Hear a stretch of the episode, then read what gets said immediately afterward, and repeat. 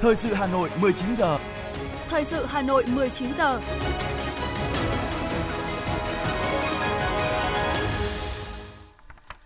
Kính chào và cảm ơn quý vị thính giả đang nghe chương trình thời sự của Đài Phát thanh Truyền hình Hà Nội. Chương trình tối nay Chủ nhật, ngày 8 tháng 1 năm 2023 sẽ chuyển tới quý vị một số nội dung chính sau đây. Các đồng chí lãnh đạo Đảng, Nhà nước chúc Tết các cán bộ hưu trí, người lao động và bà con ngư dân 8.000 phần quà Tết trong chương trình cùng nhau làm nên Tết sẽ được trao cho người lao động với tổng giá trị khoảng 5,6 tỷ đồng. Từ hôm nay ngày 8 tháng 1, các cửa khẩu quốc tế giáp với Trung Quốc mở cửa toàn diện các hoạt động sau gần 3 năm gián đoạn vì dịch Covid-19. Sau hai thập kỷ sử dụng, sân vận động quốc gia Mỹ Đình xuống cấp trầm trọng. Trong phần tin thế giới có những thông tin Trung Quốc mở cửa biên giới bằng chính sách phòng dịch nghiêm ngặt. Triều Tiên tổ chức meeting quy mô lớn thể hiện quyết tâm thực hiện các cam kết vừa được đưa ra tại hội nghị toàn thể Đảng Lao động Triều Tiên. Sau đây là nội dung chi tiết. Thưa quý vị, nhân dịp Tết Nguyên đán Quý Mão 2023, sáng nay tại thành phố Đà Nẵng, Chủ tịch nước Nguyễn Xuân Phúc gặp mặt thân mật các cán bộ hưu trí nguyên là lãnh đạo cao cấp trên địa bàn các tỉnh miền Trung. Cùng dự có Ủy viên Bộ Chính trị, Bí thư Trung ương Đảng, Tranh án Tòa án Nhân dân tối cao Nguyễn Hòa Bình, lãnh đạo một số ban bộ ngành trung ương, lãnh đạo một số tỉnh miền Trung – Phát biểu tại buổi gặp mặt, Chủ tịch nước nhấn mạnh dù đã nghỉ hưu, nhưng trí tuệ, kinh nghiệm và tâm huyết của các đồng chí nguyên lãnh đạo cấp cao là điều hết sức quý báu và mong muốn các đồng chí tiếp tục cống hiến cho sự nghiệp phát triển của khu vực miền Trung và đất nước. Nhân dịp này, Chủ tịch nước Nguyễn Xuân Phúc đánh giá cao các tỉnh miền Trung đã có nhiều nỗ lực đóng góp vào thành quả đất nước năm qua, tăng trưởng kinh tế và thu ngân sách đều đạt và vượt mục tiêu đề ra. Trong đó phải kể đến là Đà Nẵng, Quảng Ngãi, Thừa Thiên Huế, Quảng Nam – bày tỏ sự trân trọng sự tri ân đối với các đồng chí nguyên lãnh đạo cấp cao, Chủ tịch nước mong muốn các đồng chí với tâm huyết, bề dày kinh nghiệm trong lãnh đạo chỉ đạo điều hành, kiến thức thực tiễn phong phú, tiếp tục đóng góp thiết thực trong hoạt động của các cơ quan trung ương và địa phương, phục vụ phát triển địa phương và đất nước. Sáng nay tại tỉnh Phú Yên, Thủ tướng Chính phủ Phạm Minh Chính đã dự chương trình Tết Xung Vầy Xuân Gắn Kết năm 2023 Thay mặt lãnh đạo Đảng, Nhà nước, Thủ tướng gửi lời thăm hỏi ân cần và lời chúc mừng năm mới an lành, an khang thịnh vượng và nhiệt liệt biểu dương ghi nhận và chúc mừng những thành tích mà tổ chức công đoàn, công nhân lao động cả nước nói chung, công nhân tỉnh Phú Yên nói riêng đã đạt được trong những năm qua, góp phần quan trọng vào thành tiệu chung của đất nước. Thủ tướng nhấn mạnh, việc chăm lo Tết mang ý nghĩa nhân văn cao cả, thể hiện tinh thần đoàn kết, đùm bọc lẫn nhau của dân tộc ta – Thủ tướng thấu hiểu, cảm thông, chia sẻ sâu sắc với những khó khăn, vất vả của công nhân và người lao động trong thời gian qua. Thời gian tới, chính phủ sẽ quyết liệt chỉ đạo các bộ ngành địa phương quan tâm dành nguồn lực phù hợp để giải quyết các vấn đề căn bản nhằm cải thiện đời sống của công nhân, người lao động. Trong đó tập trung triển khai quyết liệt đề án xây dựng 1 triệu căn hộ nhà ở xã hội, đồng thời khẩn trương có giải pháp cụ thể, thiết thực phát triển nhà ở cho công nhân. Mục tiêu là để công nhân, người lao động được thụ hưởng sự thành quả phát triển của đất nước để mỗi dịp Tết đến xuân về là những giây phút đoàn tụ sum vầy hạnh phúc của công nhân, người lao động với gia đình thân yêu của mình. Cũng trong sáng nay, Thủ tướng Phạm Minh Chính và công đoàn đã tới dân hương thả vòng hoa tưởng niệm các anh hùng liệt sĩ tại di tích bến tàu không số Vũng Rô. Thủ tướng cùng đoàn công tác của chính phủ cũng đã khảo sát một số công trình dự án trọng điểm của tỉnh Phú Yên.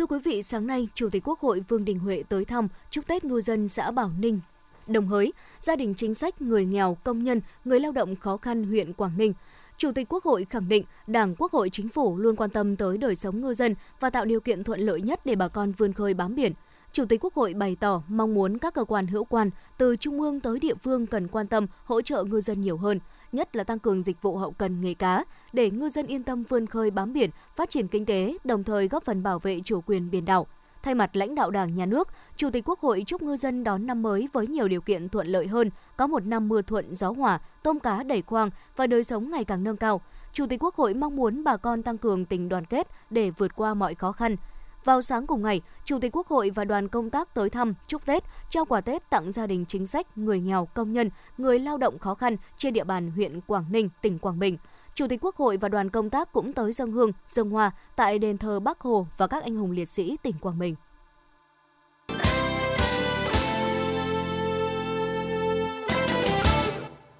Xin chuyển sang những thông tin đáng chú ý khác. Thưa quý vị, Tết Nguyên đán Quý Mão 2023 sẽ có 8.000 phần quà, tổng giá trị 5,6 tỷ đồng được trao gửi tới người lao động khó khăn thông qua chương trình Cùng nhau làm nên Tết Chương trình do Tổng Liên đoàn Lao động Việt Nam, Trung ương Đoàn Thanh niên Cộng sản Hồ Chí Minh và nhãn hàng bia Sài Gòn thuộc công ty bia rượu nước giải khát Sài Gòn Sabeco phối hợp tổ chức. chiều nay tại thủ đô Hà Nội đã tổ chức trao tặng 1.000 phần quà tới 1.000 công nhân lao động có hoàn cảnh khó khăn. Tổng trị giá mỗi phần quà là 700.000 đồng.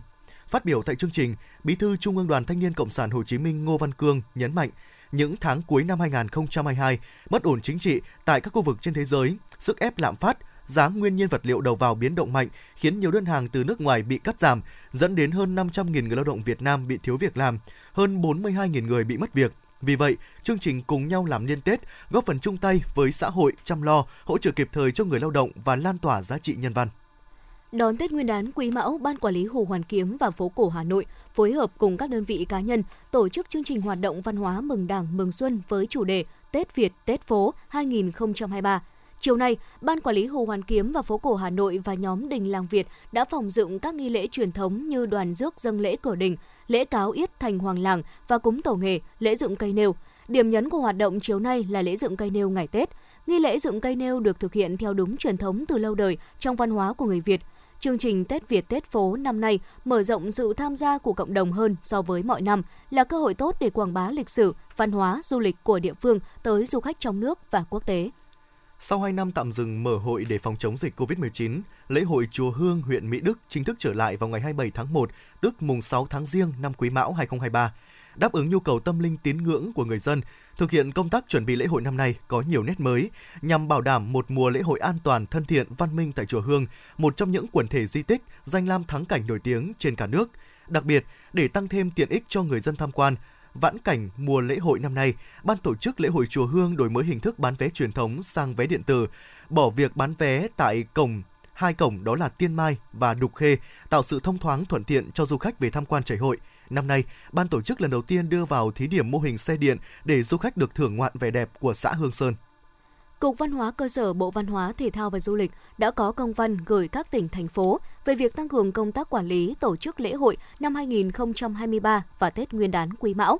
Theo đó, Cục Văn hóa cơ sở đề nghị Sở Văn hóa Thông tin, Sở Văn hóa Thể thao và Du lịch các tỉnh, thành phố phối hợp với các sở ngành liên quan tổ chức các hoạt động văn hóa, thể thao, lễ hội an toàn tiết kiệm, phù hợp với truyền thống văn hóa của dân tộc, thuần phong mỹ tục, tập quán tốt đẹp của địa phương. Cụ thể, chỉ đạo ban tổ chức lễ hội thực hiện nếp sống văn minh trong lễ hội, ngăn chặn kịp thời các biểu hiện tiêu cực, lợi dụng lễ hội thu lợi bất chính, kiên quyết không để các hành vi chen lấn, tranh cướp, hoạt động mê tín dị đoan, cờ bạc, ăn xin, dịch vụ đổi tiền lẻ, hưởng tranh lệch, biến tướng trong dâng sao giải hạn, phát ấn không đúng với nguồn gốc lịch sử, di tích và lễ hội. Tết Nguyên đán Quý Mão cận kề để đảm bảo an toàn thực phẩm các mặt hàng thiết yếu phục vụ tiêu dùng của người dân vui xuân đón Tết, đoàn kiểm tra liên ngành trung ương và 4 đoàn kiểm tra liên ngành an toàn thực phẩm thành phố liên tục kiểm tra, giám sát tại các địa phương. Ngoài đoàn kiểm tra liên ngành trung ương, Hà Nội đã thành lập 676 đoàn thanh tra kiểm tra, trong đó có 4 đoàn liên ngành của thành phố, 10 đoàn của các sở ngành và các địa phương. Đến nay, toàn thành phố đã thanh tra kiểm tra trên 5.000 cơ sở, trong đó có 520 cơ sở vi phạm và tiến hành xử phạt 296 cơ sở với tổng số tiền là hơn 1,3 tỷ đồng, đồng thời nhắc nhở 182 cơ sở, cảnh báo 42 cơ sở.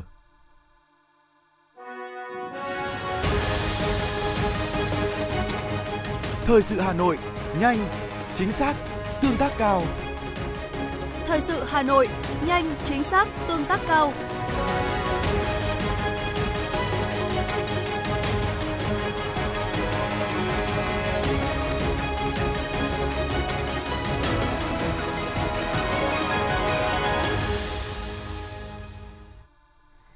Thưa quý vị thính giả, từ ngày hôm nay, Trung Quốc chính thức gỡ bỏ quy định phòng chống dịch COVID-19 tại các cửa khẩu đối với hàng hóa nhập khẩu. Đây là cơ hội để nông sản Việt Nam tăng sản lượng xuất khẩu vào thị trường này. Phía Trung Quốc sẽ khôi phục toàn diện hoạt động thông quan qua các cửa khẩu biên giới, gồm cửa khẩu đường sắt sông Nậm Thi, cửa khẩu đường bộ sông Hồng, Trung Việt. Theo đó, phương tiện vận chuyển hàng hóa xuất nhập khẩu và lái xe sẽ xuất nhập cảnh qua cửa khẩu quốc tế đường bộ số 2, Kim Thành, tỉnh Lào Cai – Thời gian thông quan từ 7 giờ đến 19 giờ hàng ngày. Đối với người và các phương tiện đi cùng sẽ xuất nhập cảnh qua cửa khẩu quốc tế Lào Cai, thời gian thông quan từ 7 giờ đến 22 giờ hàng ngày.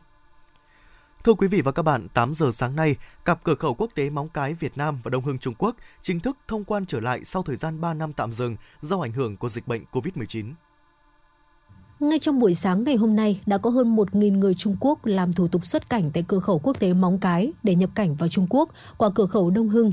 căn cứ các văn bản liên quan phía Việt Nam và Trung Quốc về việc tối ưu hóa việc thực hiện các biện pháp phòng chống dịch bệnh COVID-19 và điều chỉnh hoạt động thông quan cửa khẩu, nâng cao hiệu quả công tác xuất nhập cảnh và thông quan hàng hóa. Từ hôm nay, hoạt động xuất nhập cảnh tại cửa khẩu quốc tế Móng Cái diễn ra từ 8 giờ đến 16 giờ theo giờ Hà Nội và 9 giờ đến 17 giờ theo giờ Bắc Kinh dừng toàn bộ việc nhập cảnh hẹn trước, người nhập cảnh có giấy xét nghiệm RT-PCR tính trong vòng 48 giờ được nhập cảnh bình thường. Anh Hà Sương Quý, công dân Trung Quốc xuất cảnh về nước và chị Bùi Thị Thủy, công dân Việt Nam nhập cảnh về nước, bày tỏ niềm hạnh phúc khi được về quê hương sau 3 năm xa cách. Em à, hôm nay cảm thấy rất là vui được về nước ạ. Thì em cũng là 3 năm không về rồi. Và vợ con ở đây, vợ con nhỏ không về được đã tạo điều kiện rất là, là thuận lợi và ở bên đấy bây giờ về là họ đã tạo điều kiện rất là dễ dàng cho chúng tôi về rồi không phải như ngày trước khó khăn nữa. Rất là mừng. Hôm nay rất là vui. Rồi rất rất rất là vui. Mà hôm nay cũng cảm thấy rất là may về được bao nhiêu người đón tiếp. Đối với hoạt động thông quan hàng hóa tại cầu Bắc Luân 2, lối mở cầu phao tạm km 3 4 Hải Yên, cửa khẩu Ca Long, bến Biên Mậu Đông Hưng bãi bỏ hoàn toàn quy định phân cấp, phân vùng quản lý, bãi bỏ việc phân vùng nguy cơ, vùng đỏ dịch COVID-19, dừng thực hiện việc phân cấp, phân vùng quản lý dịch COVID-19 bãi bỏ quy định phun khử khuẩn đầu và cabin phương tiện chở hàng nhập cảnh từ Trung Quốc và tại khu giao nhận hàng hóa, bãi bỏ yêu cầu xét nghiệm RT-PCR, khử khuẩn và chờ 30 phút tại vạch phân quản đối với phương tiện chở hàng khô, hàng tạp, bãi bỏ yêu cầu xét nghiệm RT-PCR, khử khuẩn đối với từng lô, từng kiện hàng hóa chuỗi lạnh, không yêu cầu phải đưa vào kho quản lý giám sát tập trung, bỏ toàn bộ quy định quản lý khép kín đối với tất cả các nhân viên làm việc tại khu vực cửa khẩu, cặp chợ biên giới không thực hiện xét nghiệm RT-PCR hàng ngày.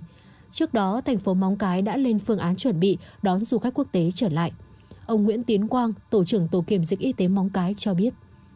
Vâng, để khám phân loại và tuyên truyền và tư vấn và khám sàng lọc nếu mà có cái yếu tố nguy cơ và có các cái dấu hiệu ờ, của bệnh truyền nhiễm thì chúng tôi sẽ xử lý theo ờ, chuyên môn theo phương án còn nếu mà không có yếu tố nguy cơ về bệnh truyền nhiễm hoặc là giấy tờ đầy đủ theo quy định thì chúng tôi cho xuất nhập cảnh bình thường. Hiện tại, Ủy ban nhân dân thành phố Móng Cái Việt Nam và chính quyền thành phố Đông Hưng Trung Quốc thường xuyên liên lạc trao đổi thông tin, thống nhất thời gian xuất nhập cảnh giữa hai bên và thúc đẩy hoạt động xuất nhập cảnh tại các cửa khẩu, cặp chợ. Chính quyền hai thành phố vận động nhân dân hai bên thực hiện cấp đổi, cấp mới sổ thông hành, visa để thuận lợi trong việc xuất nhập cảnh, thực hiện phòng chống dịch trên cơ sở đảm bảo an toàn cho người dân và du khách.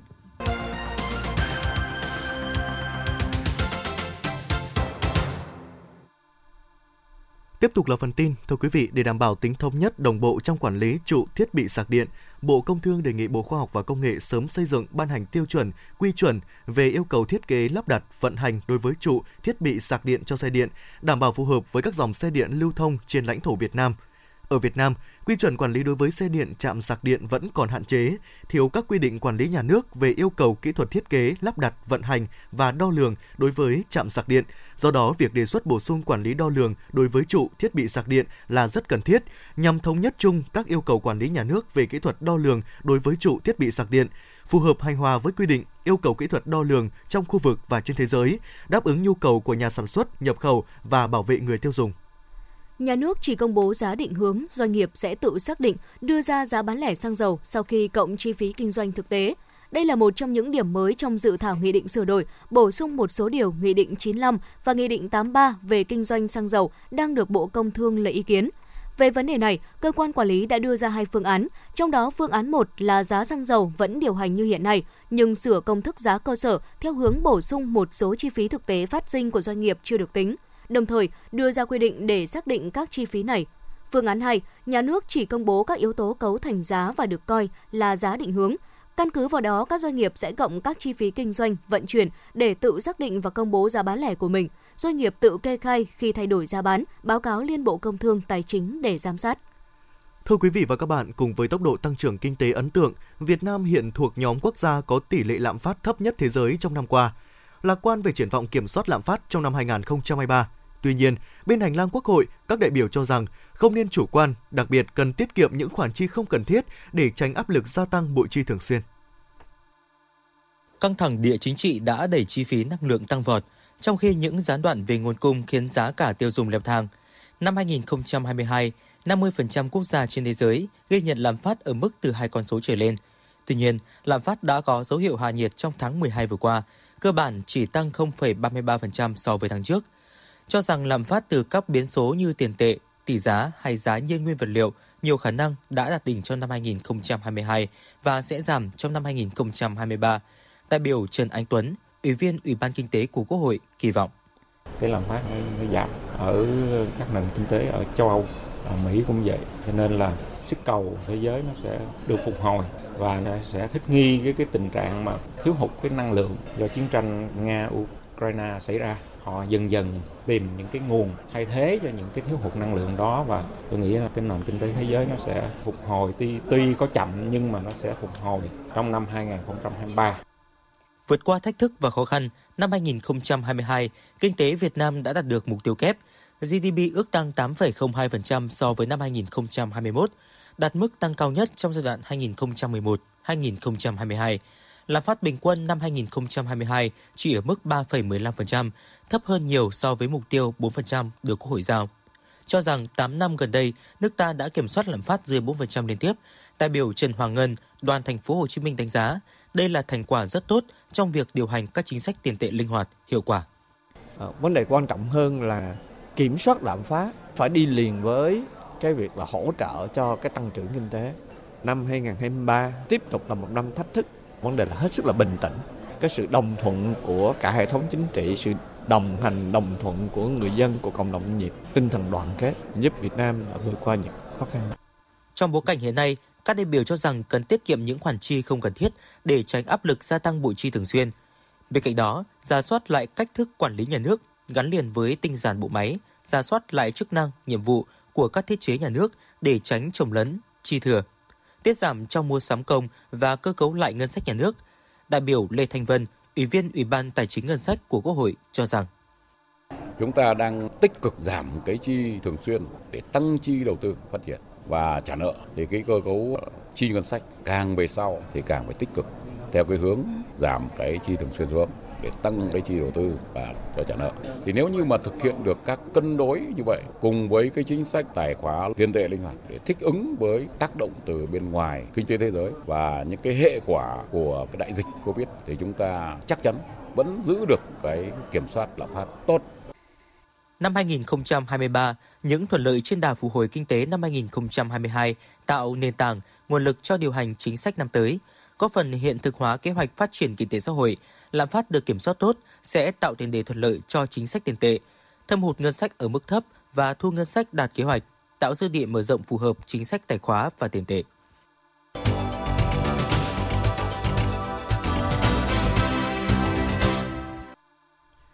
Thưa quý vị và các bạn, Bộ trưởng Giáo dục và Đào tạo quyết định phê duyệt 42 đầu sách giáo khoa lớp 8 và 50 đầu sách lớp 11 biên soạn theo chương trình giáo dục phổ thông mới. Theo lộ trình, đến năm học 2023-2024, cùng với học sinh lớp 4 và lớp 8, học sinh lớp 11 trên cả nước sẽ được triển khai chương trình giáo dục phổ thông mới. Căn cứ theo danh mục sách giáo khoa lớp 11 đã được Bộ Giáo dục và Đào tạo phê duyệt, các địa phương sẽ thành lập hội đồng tổ chức lựa chọn sách giáo khoa để giảng dạy học tập tại các nhà trường.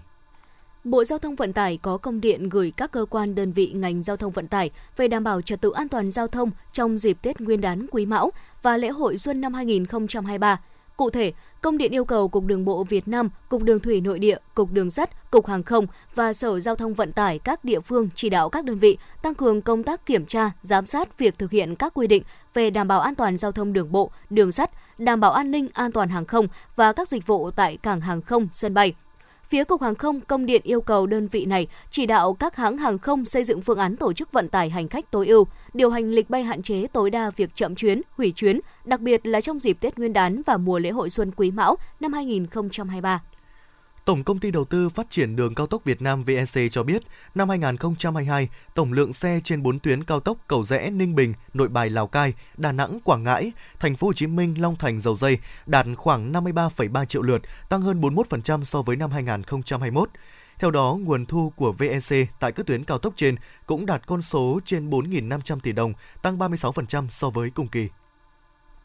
Thanh tra Sở Giao thông Vận tải Hà Nội vừa báo cáo kết quả kiểm tra, xử lý vi phạm trong hoạt động kinh doanh vận tải hành khách và vận tải hàng hóa bằng xe ô tô trên địa bàn thành phố. Lũy kế cả năm 2022, Thanh tra Sở đã kiểm tra, lập biên bản vi phạm hành chính 4.413 trường hợp, phạt tiền hơn 8,1 tỷ đồng, tạm giữ 34 phương tiện, tước quyền sử dụng giấy phép lái xe có thời hạn 481 trường hợp, tước phù hiệu xe 259 phương tiện. Tránh thanh tra Sở Giao thông Vận tải Hà Nội Trần Nhật Quang cho biết, trong thời gian trước, trong và sau dịp nghỉ lễ Tết Nguyên đán Quý Mão và lễ hội xuân năm 2023, Thanh tra Sở sẽ phối hợp với lực lượng cảnh sát giao thông, công an các quận huyện thị xã kiểm tra, xử lý các xe khách tuyến cố định dừng, đỗ, đón trả khách ngoài khu vực bến xe, tập trung tại các bến xe Mỹ Đình, Giáp Bát, nước ngầm, đồng thời kiểm tra, xử lý các xe hợp đồng hoạt động đón trả khách tại các điểm thuộc văn phòng đại diện, chi nhánh của các doanh nghiệp vận tải, phối hợp với lực lượng cảnh sát môi trường kiểm tra, xử lý các xe quá khổ, quá tải, vi phạm kích thước thành thùng xe,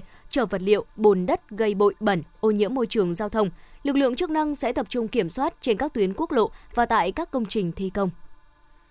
Thưa quý vị và các bạn, theo kết luận của Thanh tra Chính phủ, khu Liên hợp Thể thao Quốc gia đã xảy ra nhiều sai phạm trong suốt 10 năm, từ năm 2009 đến năm 2018. Cục Thuế Hà Nội cũng cho biết, khu Liên hợp đang nợ khoảng 855 tỷ đồng tiền thuế. Đã nợ mà không trả được thì tất nhiên lãi mẹ sẽ để lãi con, đã khốn nay còn khó hơn.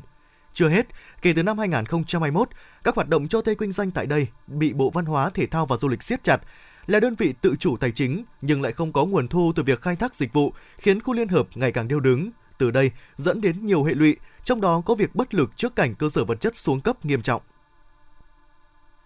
Sau đúng hai thập kỷ sử dụng, sân vận động quốc gia Mỹ Đình đã xuống cấp nghiêm trọng. Hỏng hóc thì phải tu bổ sửa chữa, nhưng nguyên tắc tưởng chừng như cơ bản ấy dường như lại không được thực hiện thường xuyên. Để đến mức sập sệ thì mọi phương án cải tạo đơn lẻ chỉ dừng lại ở mức vá víu, bịt chỗ nọ thì rách chỗ kia. Ông Đặng Hà Việt, Tổng cục trưởng Tổng cục Thể dục Thể thao cho biết. Nó xảy ra cái việc nó đang xen giữa cái việc chuyển giao của hai đơn vị.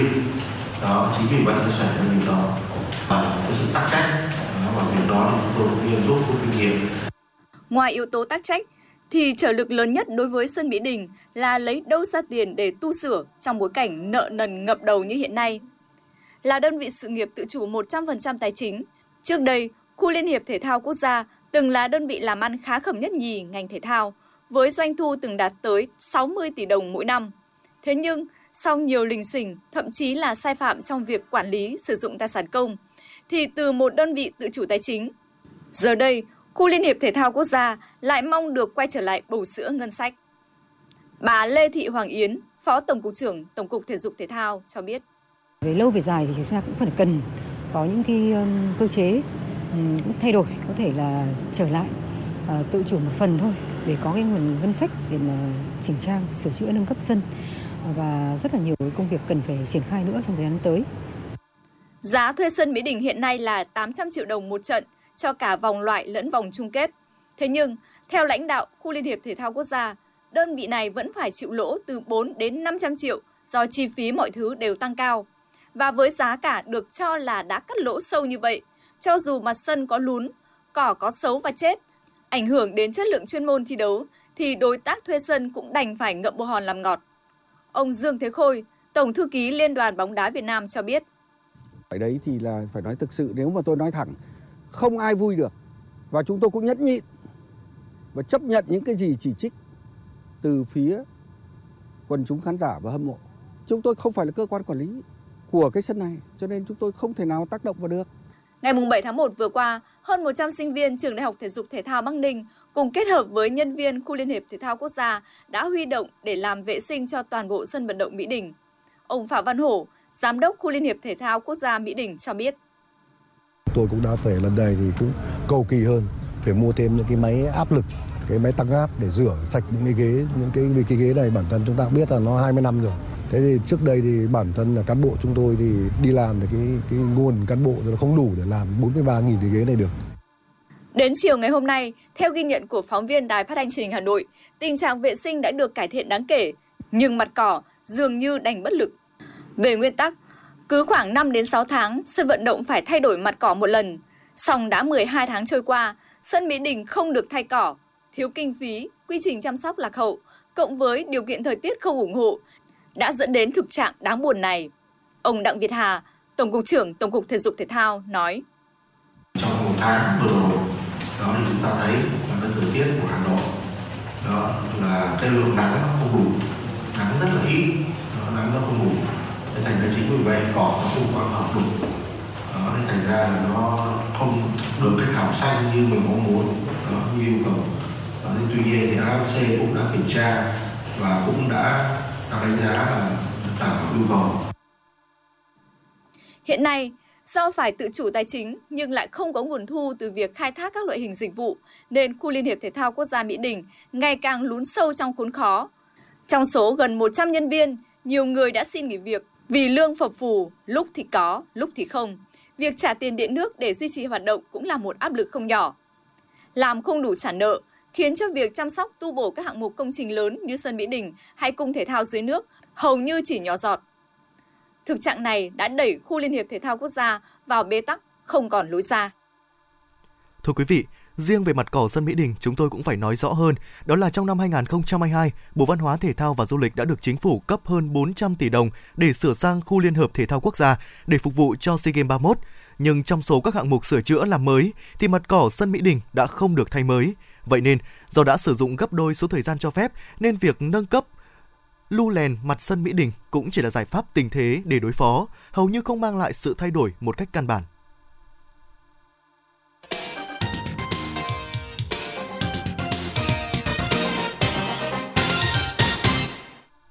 Xin được chuyển sang phần tin quốc tế. Thưa quý vị, ngày hôm nay, Trung Quốc mở cửa biên giới sau 3 năm, gần như đóng cửa với các nước bằng chính sách phòng dịch COVID-19 nghiêm ngặt. Các cửa khẩu trên đất liền giữa Trung Quốc với Việt Nam và Lào chứng kiến dòng người qua lại nhộn nhịp. Trung Quốc cũng chuẩn bị sẵn sàng cơ sở y tế để chữa trị bệnh nặng, theo dõi sát tình hình để đảm bảo quá trình mở cửa an toàn gắn với phát triển kinh tế. Trung Quốc tạo điều kiện để công dân Trung Quốc đi nước ngoài du lịch một cách có trật tự, nghĩa là mọi thứ diễn ra từng bước, có kế hoạch chứ không phải ồ ạt. Tại các sân bay quốc tế ở Bắc Kinh sáng nay hầu hết mở lại và việc xuất cảnh đi Hồng Kông, Việt Nam và các nước diễn ra bình thường với thủ tục như trước khi dịch xảy ra. Chỉ khác là khi xuất cảnh khai y tế bằng quét mã hay bằng giấy. Triều Tiên vừa tổ chức meeting quy mô lớn thể hiện sự quyết tâm thực hiện các cam kết vừa được đưa ra tại hội nghị toàn thể Đảng Lao động Triều Tiên. Chủ tịch Kim Jong-un đã nhấn mạnh về sự cần thiết phải đảm bảo sức mạnh quân sự áp đảo để bảo vệ chủ quyền và an ninh. Nhà lãnh đạo Triều Tiên cũng kêu gọi phát triển tên lửa đạn đạo xuyên lục địa mới để chống lại các mối đe dọa trong bối cảnh căng thẳng gia tăng ở bán đảo Triều Tiên. Ông Kim Jong-un cũng chỉ ra một loạt thiếu sót nghiêm trọng vào năm ngoái trong các lĩnh vực như khoa học, giáo dục và y tế, đồng thời đề xuất các cách khắc phục và nêu ra các nhiệm vụ chính cho năm 2023. Từ hôm nay, cơ quan hàng không dân dụng Thái Lan yêu cầu tất cả du khách quốc tế phải xuất trình bằng chứng đã tiêm vaccine ngừa COVID-19 đầy đủ trước khi lên chuyến bay đến Thái Lan. Theo đó, mọi khách quốc tế khi nhập cảnh Thái Lan sẽ phải xuất trình bằng chứng đã tiêm phòng đầy đủ hoặc giấy chứng nhận đã khỏi bệnh sau khi mắc COVID-19 không quá 6 tháng trước thời điểm đến nước này. Những du khách chưa được tiêm chủng phải có bằng chứng về lý do không thể tiêm vaccine. Các hãng hàng không sẽ chịu trách nhiệm đưa những người không có giấy tờ phù hợp trở về điểm xuất phát của họ. Ít nhất một người đã thiệt mạng và 57 người bị thương khi hai đoàn tàu điện đâm vào nhau trong đường hầm Mexico City, thủ đô Mexico ngày hôm qua. Thị trường thành phố, thị trưởng thành phố cho hay, trong số người bị thương thì trường hợp nặng nhất là người lái tàu. Nhà chức trách vẫn chưa công bố nguyên nhân của vụ va chạm.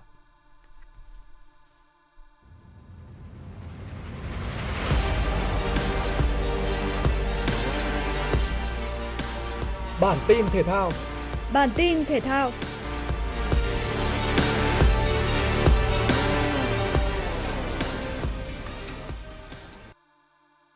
Tại buổi họp báo trước trận đấu bán kết lượt về AFF Cup 2022 giữa đội tuyển Việt Nam và Indonesia, huấn luyện Park Hang-seo đã thể hiện quyết tâm giúp đội tuyển Việt Nam chiến thắng để giành quyền vào chung kết. Nếu đội tuyển Việt Nam thua, trận đấu ngày mai sẽ là trận đấu cuối cùng của nhà cầm quân người Hàn Quốc. Vì thế toàn đội đã có sự chuẩn bị tốt nhất cho trận đấu này. Bên kia chiến tuyến, do đội tuyển Indonesia đã cầm hòa không đều trước đội tuyển Việt Nam ở trận bán kết lượt đi, nên chỉ cần một trận hòa có tỷ số trước đội tuyển Việt Nam ở Mỹ Đình là thầy chón viên Shin Tae-yang sẽ giành vé vào chung kết. Mục tiêu ở trận này của Indonesia là có thể giành chiến thắng trong 90 phút thi đấu chính thức.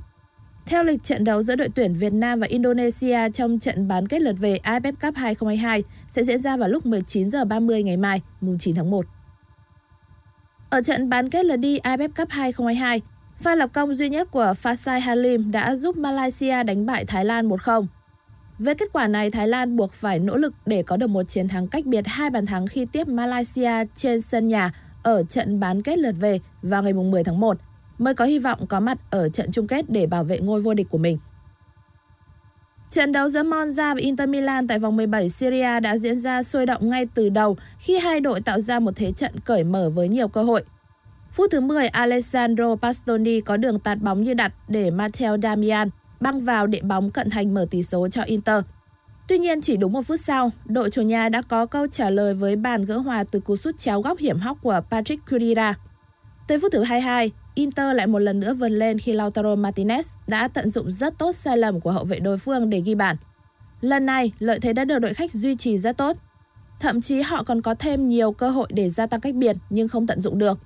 Tuy nhiên đúng vào lúc tưởng như Inter đã cầm chắc trong tay 3 điểm thì ở phút bù giờ thứ 3, Cadirora đã có pha đánh đầu hiểm hóc làm bó tay thủ thành Onana, mang về bàn thắng ấn định tỷ số hai đều. Trận hòa này khiến Inter tiếp tục dậm chân ở vị trí thứ tư trên bảng xếp hạng. Dự báo thời tiết khu vực Hà Nội đêm mùng 8 ngày mùng 9 tháng 1 năm 2023. Khu vực trung tâm thành phố Hà Nội mây thay đổi, không mưa, trưa chiều trời nắng, gió đông bắc cấp 2, trời rét, nhiệt độ từ 16 đến 25 độ C. Quý vị và các bạn vừa nghe chương trình thời sự của Đài Phát thanh Truyền hình Hà Nội, chỉ đạo nội dung Nguyễn Kim Khiêm, chỉ đạo sản xuất Nguyễn Tiến Dũng, tổ chức sản xuất Trà My, đạo diễn Hoa Mai, phát thanh viên Võ Nam Thu Thảo cùng kỹ thuật viên Quốc Hoàn phối hợp thực hiện. Xin kính chào, hẹn gặp lại quý vị và các bạn trong chương trình thời sự 6 giờ sáng mai.